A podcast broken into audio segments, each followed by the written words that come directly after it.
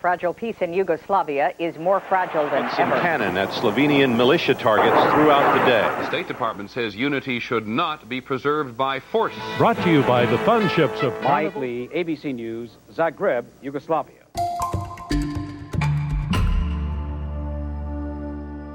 Ja nazywam się Kuba Górnicki, a to jest Outriders Podcast. Odcinek produkowała Zuzanna Olejniczek, a realizował Marcin Hinz.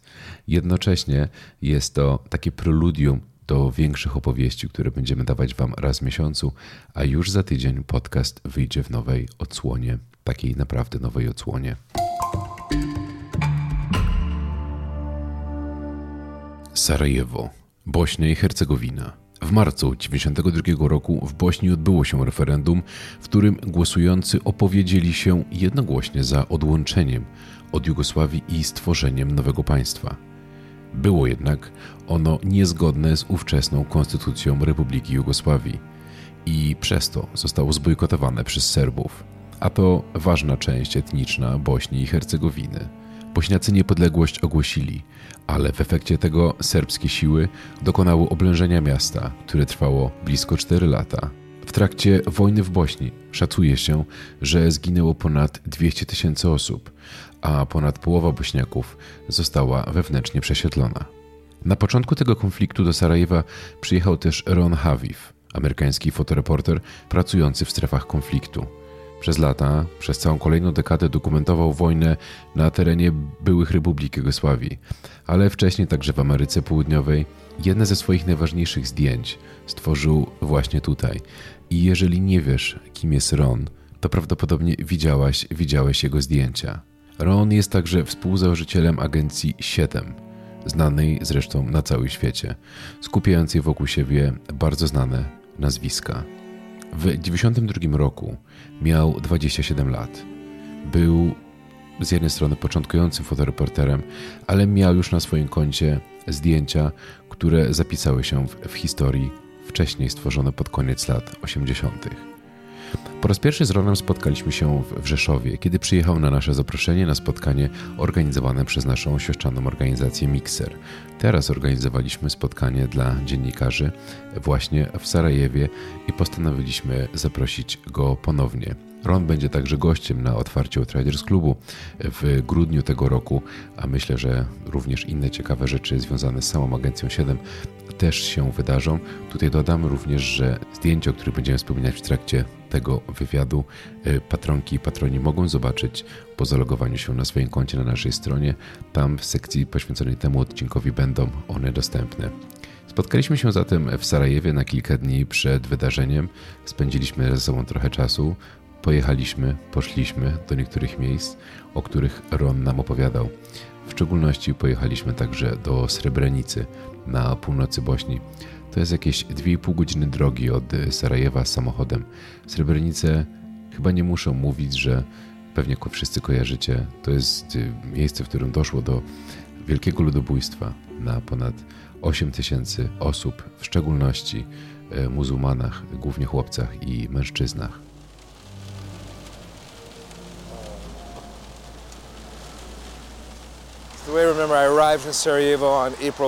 Pamiętam, że przyjechałem do Sarajewa 5 kwietnia. Ludzie byli bardzo zestresowani. Nikt tak naprawdę nie wiedział, co się dzieje. Mieszkańcy zaczęli opuszczać miasto. Niektórzy tak myśleli, bo wiesz, oni mieli już dwie wojny w Słowenii i Chorwacji. Niektórzy wiedzieli, co się wydarzyło w Chorwacji, bo widzieli to i myśleli, że powtórzy się także tutaj. Inni w ogóle nie wierzyli, że coś się stanie. Tysiące bośniaków wyszło wówczas na ulicę. Spacerowali po głównym bulwarze, maszerowali i śpiewali, trzymając w dłoniach flagi. Chcieli pokazać, że nie zamierzają iść dalej tą samą drogą, którą szły inne narodowości czy grupy etniczne. Nie pamiętam dokładnie, ale przypuszczam, że musiały być jakieś przemówienia.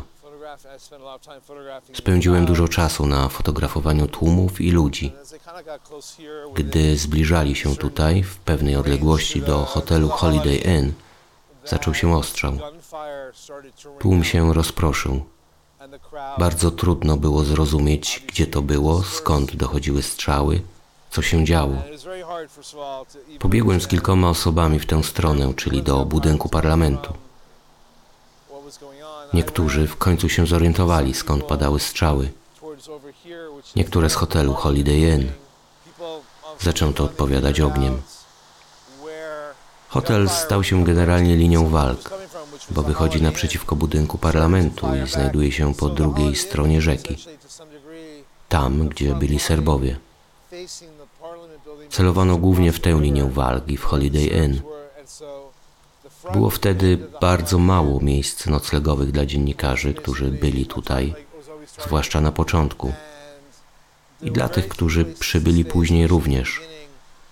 A Holiday Inn był jednym z pierwszych miejsc, które miały wodę, jedzenie i pozwalały ludziom się zatrzymać.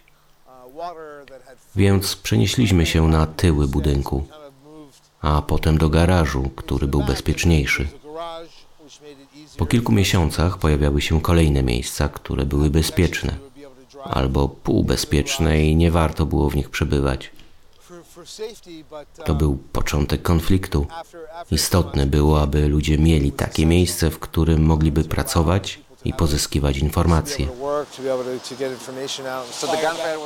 A więc stamtąd? Podobno z jednego z pokoi lub z dachu pokoju członka serbskiej partii politycznej kierowanej przez Karadzicia. A i potem zacząłem się przemieszczać, próbując znaleźć najlepsze zdjęcia i najlepsze ujęcia ukrywających się ludzi, przerażonych, rannych. I skończyłem tutaj. Myślę, że najprawdopodobniej na środku tej ulicy, tutaj w tłumie. Trzymałem się blisko ziemi, dosłownie, ponieważ kule latały i odbijały się od ziemi wokół mnie. Byłem z kolegą, Michaelem Pearsonem, freelancerem z AFP. Bardzo mało dziennikarzy i bardzo mało fotografów było tutaj. To trochę zabawne. Na jednym ze zdjęć ludzie się boją, ale wszyscy też palą papierosy. A jeden mężczyzna zaciąga się papierosem po raz ostatni w życiu. podczas tego strzału. A potem uzbrojony bośniak wchodzi między tłum i zaczyna strzelać z powrotem w kierunku hotelu. To jest czas mojego filmu fotograficznego. Mam w rolce 36 klatek. Wiesz, to jest też dość wczesny etap mojej kariery, a przegapiłem już tyle niesamowitych zdjęć. I teraz przegapił kolejne, bo patrzę na tę scenę i skończył mi się film. I nawet nie mogę się podnieść z ulicy. Podnieść się na tyle, aby uniknąć kul i zmienić film w moim aparacie, ponieważ te kule latały cały czas. Musiałem więc po prostu patrzeć na tę niesamowitą scenę, która dzieje się przede mną. Bośniacka policja zdała sobie sprawę, że musi dostać się do hotelu Holiday. Idąc pokój po pokoju, szukali osoby, która strzelała. I w końcu dostają się do niego. Strzały milkną. I ludzie zaczynają świętować. Zaczynają się przytulać. Każdego w mundurze też. Przytulają się jak bohaterzy. Tam było takie uczucie. To wszystko to koniec. To była ta cała wojna. To koniec. To był jeden facet z bronią i mamy go. Wszystko w porządku. Jakby nikt tak naprawdę nie rozumiał, co ma się dopiero wydarzyć. Z czasem ranni trafili do szpitala i jak opowiadał Ron, wówczas nie spotkał się z dużą przemocą. Większość ludzi nie chciała zaakceptować faktu, że wojna faktycznie się zaczynała. W ciągu kilku godzin ulice opustoszały. Wjazd do miasta był zastawiony barykadami. Z czasem zaczęło się robić poważnie. Miasto dosłownie zaczęło się dzielić. Jugosłowiańska armia wspierała Serbów, więc w zasadzie wiadomo było, że miasto upadnie. Było bardzo podobnie jak ostatnio, w ubiegłym roku, w 2022, kiedy jeździłeś po Kijowie na Ukrainie i myślałeś, jak ci faceci zamierzają powstrzymać Rosjan przed wejściem. W bardzo podobny sposób. Tak jak Bośniacy. Mieli trochę szczęścia, ale byli to też niesamowicie bohaterscy ludzie.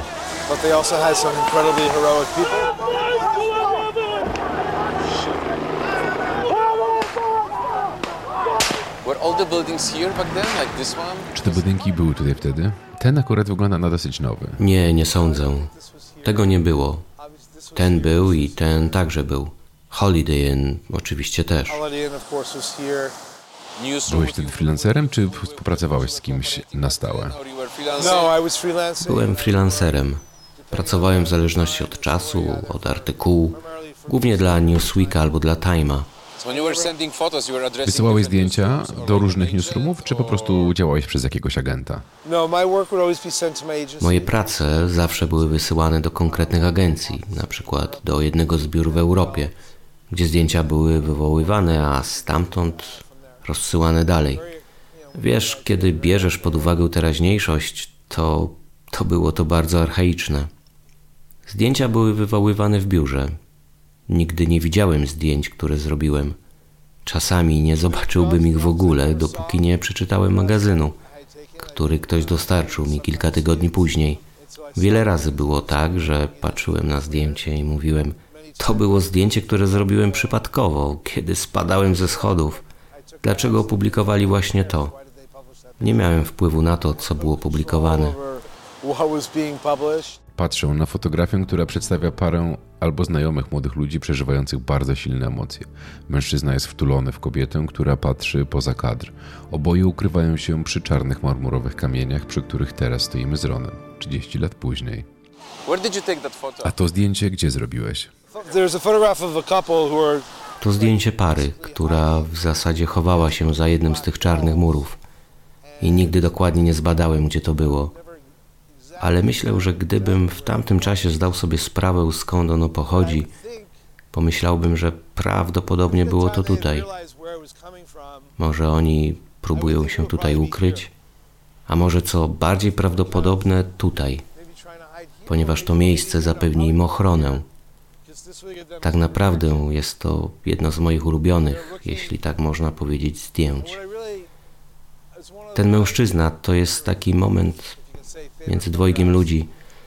Nigdy nie dowiedzieliśmy się, kim byli. Wyraz jego twarzy, jego zamknięte oczy, tak jakby nachylał się ku niej. To bardzo intymna chwila. I oczywiście nie mają pojęcia, czy przeżyją, czy nie. Myślę, że to mogło być tutaj. Szukają ucieczki. Zakładają, że w pewnym momencie będą biec. So I think they're looking to escape. You know, they're gonna like they're gonna run at at some at some point. W trakcie wojny w Jugosławii Srebrenica i okoliczne tereny w promieniu 30 km zostały ogłoszone przez ONZ strefą bezpieczeństwa, w której schroniły się tysiące muzułmanów z okolicznych ziem opanowanych przez Serbów. Okrążonej enklawy miał bronić holenderski oddział UNPROFOR, czyli misja pokojowa ONZ w trakcie wojny. W lipcu 1995 roku Serbowie rozpoczęli szturm na miasto. Oddział holenderski nie podjął żadnych działań obronnych, a cała ludność miasta znalazła się w rękach Serbów. Mieszkańcy uciekinierzy zostali wypędzeni. W ciągu kolejnych dni w okolicach miasta serbskie oddziały wymordowały między 7 a 8 tysięcy muzułmańskich mężczyzn i chłopców. Muzułmańscy mieszkańcy miasta do dziś w większości nie powrócili do swych domów.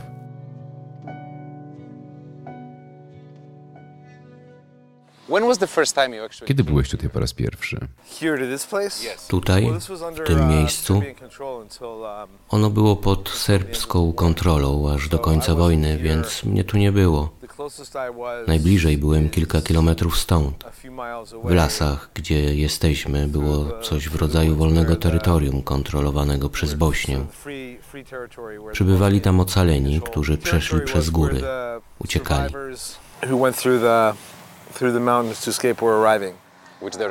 W którym kierunku? Trudne pytanie.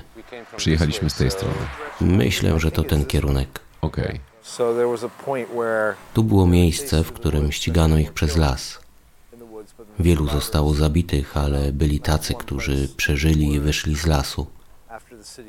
Tu było jedno miejsce, gdzie po upadku miasta zaczęto się spotykać i rozmawiać z ludźmi. A innym miejscem była baza ONZ w Tuzli, gdzie Serbowie zabrali większość kobiet i dzieci oraz starców i wsadzili ich do autobusów. Autobusy zawiozły ich do bazy, a potem wysiedli z nich, nie rozumiejąc, co stało się z ich krewnymi. Były więc dwa punkty interakcji, w których można było spotkać ocalałych i porozmawiać z nimi. Po pewnym czasie miałem iść do lasu i zobaczyć innych, co się z nimi stało. I znalazłem kości, czaszki, ubrania, pozostałości po rodzinach, po ludziach. Niewielkie rzeczy, które mieli ze sobą, gdy umierali. Rzeczy osobiste i tym podobne, porozrzucane po lesie. Ludzie znajdowali różne rzeczy. Wydaje mi się, że nadal znajdują to, co należało do ofiar, do zabitych. A potem, w miarę upływu czasu, udało nam się zebrać to wszystko w jednym niepokojącym filmie ze śladami egzekucji. Co tak naprawdę stało się z tymi ludźmi, razem ze znaniami usłyszanymi od ocalałych. Później, za pośrednictwem Międzynarodowego Komitetu do Spraw Osób Zaginionych, rozpoczęto wielką kampanię identyfikacji ofiar. Używano DNA, aby zidentyfikować ludzi, których kości znaleziono.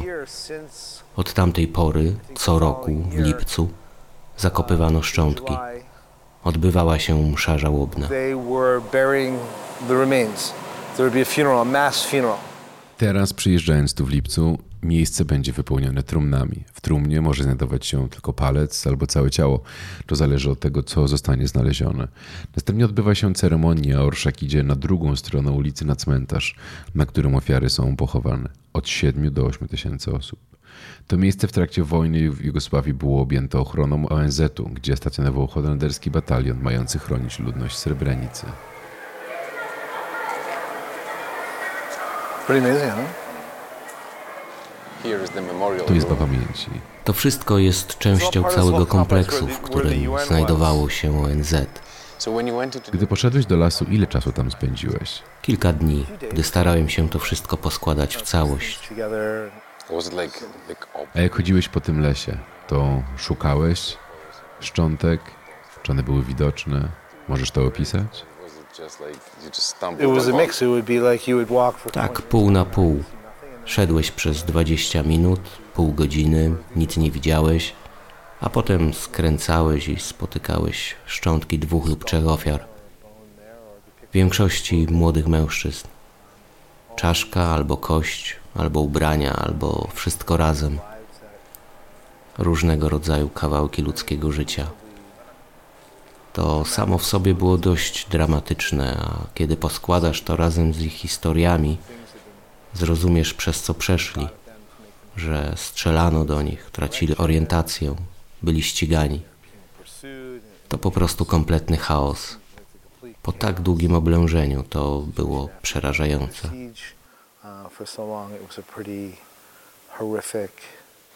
Czy spotkałeś ludzi, którzy to wszystko przeżyli? Poznałem kilka osób, mężczyzn, którzy przeszli przez las. Niektórzy z nich wciąż mieli broń. Kilku, wiesz, ledwo szło, całkowicie wyczerpani, odwodnieni, niedożywieni. Opowiadali te historie i wydawało się wtedy, że bardzo trudno w to wszystko uwierzyć. Ron i jego koledzy z mediów jako przedstawiciele mediów gromadzili historie, o których świat wówczas jeszcze nie miał pojęcia. Spotykali się z tymi ludźmi i próbowali zrozumieć, co się wydarzyło. Komunikacja między Srebrenicą a światem zewnętrznym była bardzo słaba lub w ogóle nie istniała. Jak mówi, to były szokujące historie. Jak jedna z tych rzeczy, które wydarzyły się w obozie, gdy kobiety i dzieci wysiadły z autobusów. Było cicho. Pamiętam, jak podszedłem do jednej grupy kobiet. Zapytałem, gdzie są wszyscy mężczyźni. To było prawdopodobnie 50 lub 60 osób. I wszystkie po prostu załamały się w histerii, która zapanowała. Niektóre nie miały pojęcia, niektóre wiedziały, inne nie. Za każdym razem, gdy przyjeżdżał nowy autobus, wszyscy biegli do niego, aby zobaczyć, czy jest tam jakiś krewny. Mieli jakąś wiedzę, albo byli po prostu w kompletnym traumatycznym szoku po tym, co przeżyli po rozstaniu z ojcami, braćmi, synami. Do autobusów pakowano od 40 do 60 osób. widać było, to było bardzo oczywiste, że brakuje części populacji. W tym momencie Organizacja Narodów Zjednoczonych naprawdę nie miała pojęcia, co się dzieje. Byli tym przytłoczeni. No uh. Na zdjęciu Rona widzą jedną z matek ze Srebrenicy. Z szeroko rozpostartymi ramionami, rękami ku górze jest zatrzymana w swoim płaczu wściekłości. Stoi szlocha nad tym, co wydarzyło się w jej mieście. W tym czasie mijają ją pospiesznie żołnierze misji pokojowej ONZ. Became a very powerful Matki ze Srebrenicy stały się bardzo potężną siłą w bośniackim społeczeństwie. Kiedy zostały wysiedlone, zrobiły wiele, aby upewnić się, że nikt nie zapomni, co się z nimi stało. I stały się potężną częścią społeczeństwa. Ta kobieta, którą sfotografowałem, kiedy po raz pierwszy przybyła do obozu, z rozpostartymi ramionami z frustracji, wściekłości, złości i smutku. Kiedy żołnierze ONZ, holenderscy żołnierze, jakby przeszli obok niej, ignorując ją. Całe jej życie w zasadzie zakończyło się tego dnia. I reszta jej życia do dziś, czyli do ostatniego czasu, kiedy z nią rozmawiałem kilka lat temu, taka właśnie jest. Nie ma nic innego, tylko Srebrenica. Mieszka w wiosce kilka kilometrów stąd. Kiedy serbski generał Mladic został w końcu aresztowany i przewieziony do Hagi, w dniu ogłoszenia wyroku wszyscy, którzy przeżyli, przybyli tutaj, do tego obszaru, aby oglądać to w telewizji. Byliśmy w jednym z tych pokoi, aby razem oglądać werdykt, aby zobaczyć, wiesz, sprawiedliwość dla nich. I myślę, że do pewnego stopnia było to bardzo doceniane, ale w innym stopniu nie do końca. Ponieważ to jeden człowiek, który idzie do więzienia na resztę życia i nie wraca. Spójrz na te tysiące nazwisk, które są tutaj na tej ścianie. Kiedy czytasz te nazwiska, zwłaszcza kiedy widzisz nazwiska rodowe, takie samo nazwisko jedno po drugim, jedno po drugim, to wiesz, to zdajesz sobie sprawę, o ile pokoleń zostało wymazanych. Zobacz. Te same nazwiska, zobacz jakie ilości tych samych nazwisk.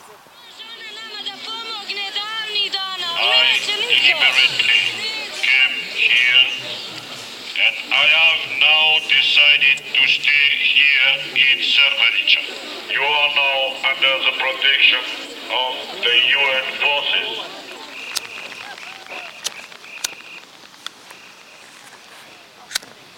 How did the UN fail? Dlaczego ONZ nie ochroniło ludzi w Srebrenicy? Oni wybrali przeświadczenie, że ludzie nie zginą i nie chcieli walczyć. Były problemy z łańcuchem dowodzenia. Holendrzy popełnili ogromny błąd. Rząd holenderski upadł z tego a powodu. A co zaczęło się dziać, gdy pojawiły się pierwsze wiadomości? Uh, Myślę, że doszło do ogromnego oburzenia.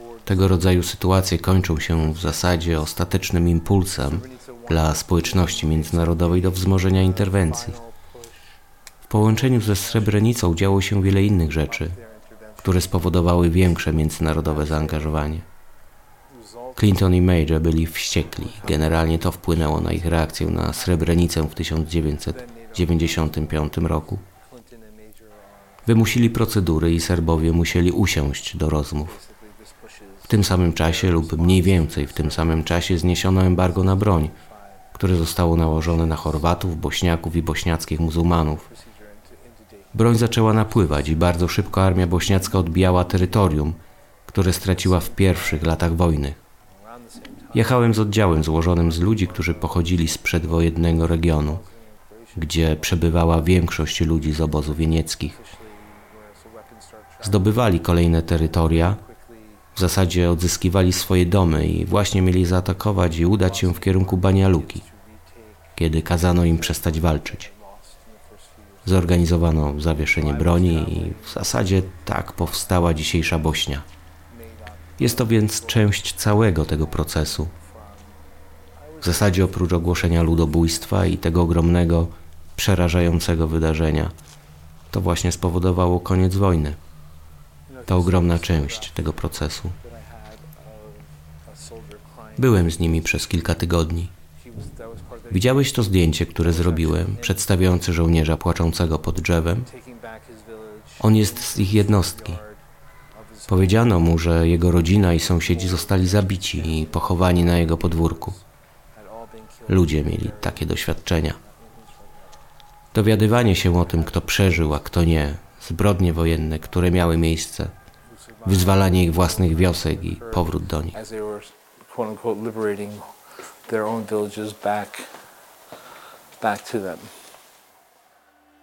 Oglądam zdjęcie, o którym mówi Ron. Młody, może dwudziestokilkuletni chłopak, żołnierz opiera się o drzewo i płacze przytulony do niego jak do członka rodziny.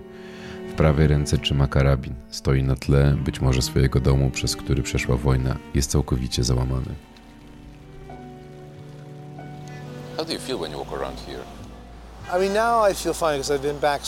Teraz czuję się dobrze, bo wiele razy tutaj wracałem. Kiedy po raz pierwszy wróciłem do Sarajewa, mm, moją ostatnią relacją wtedy było ponowne zjednoczenie miasta w 1996 roku. A potem myślę, że wróciłem w 2000 roku. Wtedy stałem tutaj, poszedłem do Holiday Inn i uruchomiła się pamięć mięśniowa. Myślałem, co robisz? To jest naprawdę niebezpieczne. Nie powinno cię tu być. Musiałem się jakoś przekonać, że wiesz, że wszystko jest w porządku. Często zastanawiałem się, w jaki sposób ludzie tutaj zrozumieli, co było bezpieczne, a co nie, gdzie mogą się udać, jak to miasto zostało odbudowane, jak to było. Na tej drodze tak wielu ludzi zginęło.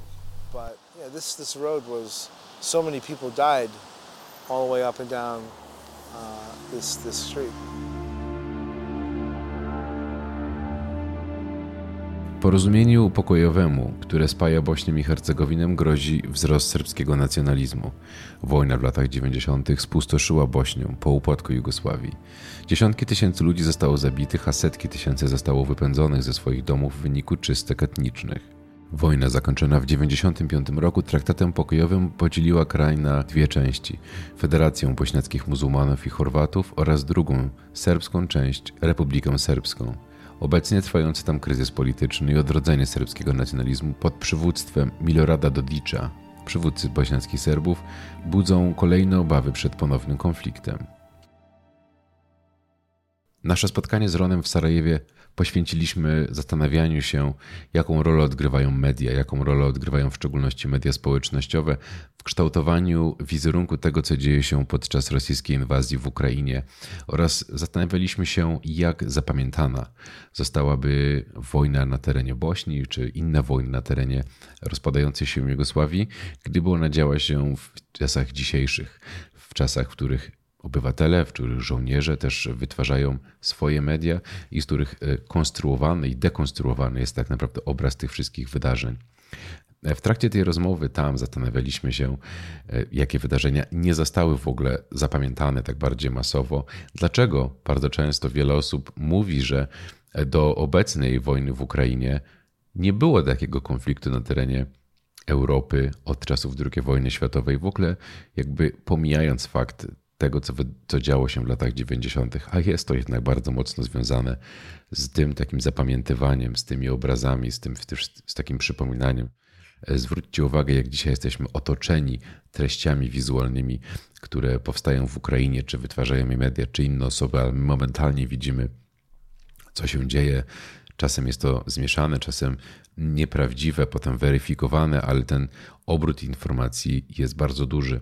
W związku z czym ten powrót i w ogóle ta rozmowa z Ronem dla mnie też prywatnie była bardzo ciekawym takim spojrzeniem na ówczesny świat mediów, na ówczesne realia pracy po prostu dziennikarza, który y, no, widział, jak się później okazywało, bardzo ważne rzeczy, bardzo ważne momenty w historii, więc y, mam nadzieję, że również dla Was, dla Ciebie to było bardzo jakby taki interesujący możliwość spojrzenia przez taką trochę, jak to wyglądało już w sumie bardzo dawno temu, bo ponad tak naprawdę 30 lat temu od tych wydarzeń. Za ten dzisiejszy odcinek bardzo wszystkim dziękuję. To jest takie trochę nasze przejście do tak naprawdę zmieniającego się podcastu. Jeżeli jeszcze tego słuchasz tutaj na samym końcu, to e, tylko informuję, że no za parę dni myślę, że wyjdzie trailer. Trochę to wszystko odświeżymy, zmienimy, ale y, no, nie będę nic więcej zdradzał. Także do usłyszenia już za tydzień. Bardzo dziękuję, Kuba Górnicki.